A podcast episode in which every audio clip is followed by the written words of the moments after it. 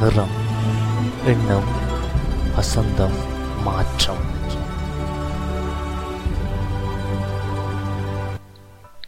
நான் என்றால் என்ன? நேற்றைய தினம் வழமை போலவே நான் வாசிக்கின்ற லெட்டர்ஸ் ஆஃப் நோட் என்ற வலைப்பதிவை வாசிக்கலானேன் முதலில் லெட்டர்ஸ் ஆஃப் நோட் என்ற தளத்தை பற்றி சொல்லியே ஆக வேண்டும். இரண்டு நபர்களிடையே நடக்கின்ற கடித உரையாடல்கள் சில வேளைகளில் ஒட்டுமொத்த சமூகத்தின் பார்வைக்கான அல்லது சிந்தனைக்கான களத்தை வழங்கும் சாத்தியத்தை கொண்டுள்ளது என்பதை வரலாறு சொல்லித் தந்திருக்கிறது. கடிதத்திற்கான காத்திருப்பில் இது பற்றி கொஞ்சம் சொல்லி இருக்கிறேன். கடிதங்களின் உள்ளடக்கங்கள் காரணமாக அவை உலகளவும் அறியப்பட வேண்டும். அத்தோடு அதன் உள்ளடக்கங்கள் அனைவரிடமும் உணர்வுகளை உசிப்பு விடவும் வேண்டும் என்பதை கருவாக கொண்டு முக்கியமான சாரங்கள் நிறைந்த கடிதங்களையும் அதன் பின்னணிகளையும் வழங்குகின்ற தளமாக லெட்டர்ஸ் ஆஃப் நோட்டை இனங்கண்டு கொள்ளலாம். இந்த தளத்தில் பல பதிவுகளும் என்னை கவர்ந்தவை. நேற்று அங்கு நான் வாசித்துணர்ந்த கடிதம் பற்றி சொல்லிவிட வேண்டும் என நினைத்தேன். இப்பதிவு உருவாயிற்று. ஐன் ரேண்ட் புதின எழுத்தாளர்.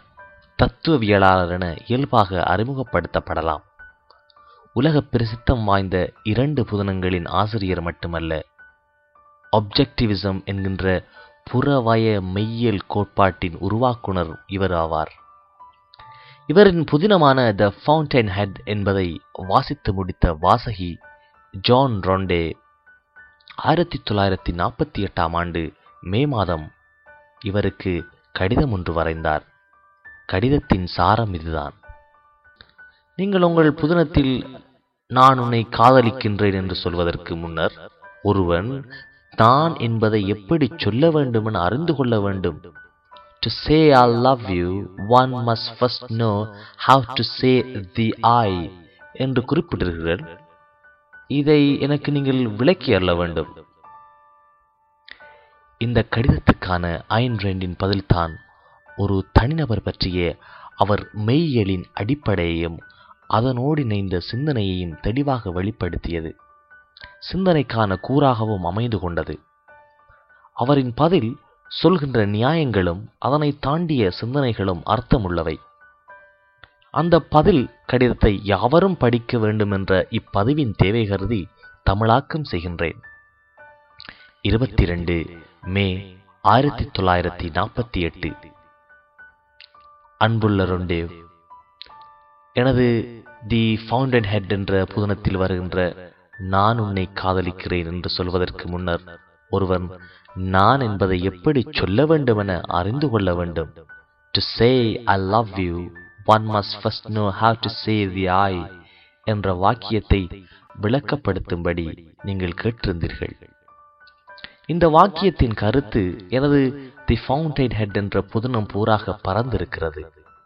நீங்கள் இந்த வசனத்தை கண்ட நானூறாவது பக்கத்திலும் இது பற்றி சொல்லப்பட்டிருக்கிறது. நான் என்பதன் அர்த்தம் யாருக்காக வேண்டியும் இருக்காத சுயாதீனமான தன்னிறைவான கூறுவாகும். ஒருவன் தன் அன்புக்குரியவர்களுக்காக மாத்திரம் இருப்பது அவனை சுதந்திரமான கூறாக உருவாக்காது. மாறாக அகநிலை சார்ந்த ஒட்டுண்ணியாகவே உருவாக்கும். ஒட்டுண்ணியின் காதலில் எந்த உயிர்ப்போ பெருமதியோ கிடையாது. காதல் பற்றிய வளமையான மிக தீய நிலை பொருளற்ற அறவுரையாக கூறப்படுவது காதல் என்பது சுயநிலை தியாகம் என்பதாகும். ஒருவனின் சுயம்தான் அவனின் ஆன்மா. ஒருவன் அவனின் ஆன்மாவை தியாகம் செய்கின்ற நிலையில் அவனுக்கு அன்பை உணர யார் அல்லது என்ன எஞ்சிருக்கப் போகிறது? உண்மை காதல் என்பது ஆழ்ந்த சுயநலமிக்கது. இந்த சொல்லின் மேன்மை பொருந்திய பொருளாக ஒரு தனி நபரின் உயர்நிலை விளிமியங்களின் வெளிப்பாடாகவே காதலை கண்டுகொள்ள முடியும். ஒருவன் காதல் வயப்படுகின்ற நிலையில் அவன் தனக்கான மகிழ்ச்சியை தேடுகிறான். அன்புக்குரியவர்களுக்கான தியாகத்தை அவன் நாடுவதில்லை. அப்படி தியாகம் தேவைப்படுகின்ற அல்லது எதிர்பார்க்கின்றவளாக அவன் அன்புக்குரியவள் இருந்தால் அவள் அரக்கியாகத்தான் இருக்க முடியும். பிறருக்காகவே வாழ்கின்ற தன் அன்புக்குரியவளுக்காய் வாழ்கின்ற ஒட்டுமொத்த மனித இனத்துக்காக வாழ்கின்ற நிலையை சுயமிழந்த கூறுகள் இல்லாத அலகுகள் எனலாம். சுயாதீனமான நான் என்பது தனக்காகவே வாழ்கின்றவன். அவனால் எந்த தீய சுயநிலை தியாகங்கள் பற்றிய பாசாங்கம் செய்ய முடியாமல் இருக்கும். அவன் அன்பு செலுத்துபவர்களிடம் சுயநிலை தியாகத்தை எதிர்பார்க்கவும் மாட்டான். அதுதான் காதலில் திளைத்திருப்பதற்கும் நிலைத்திருப்பதற்கும் ஒரே ஒரு வழி.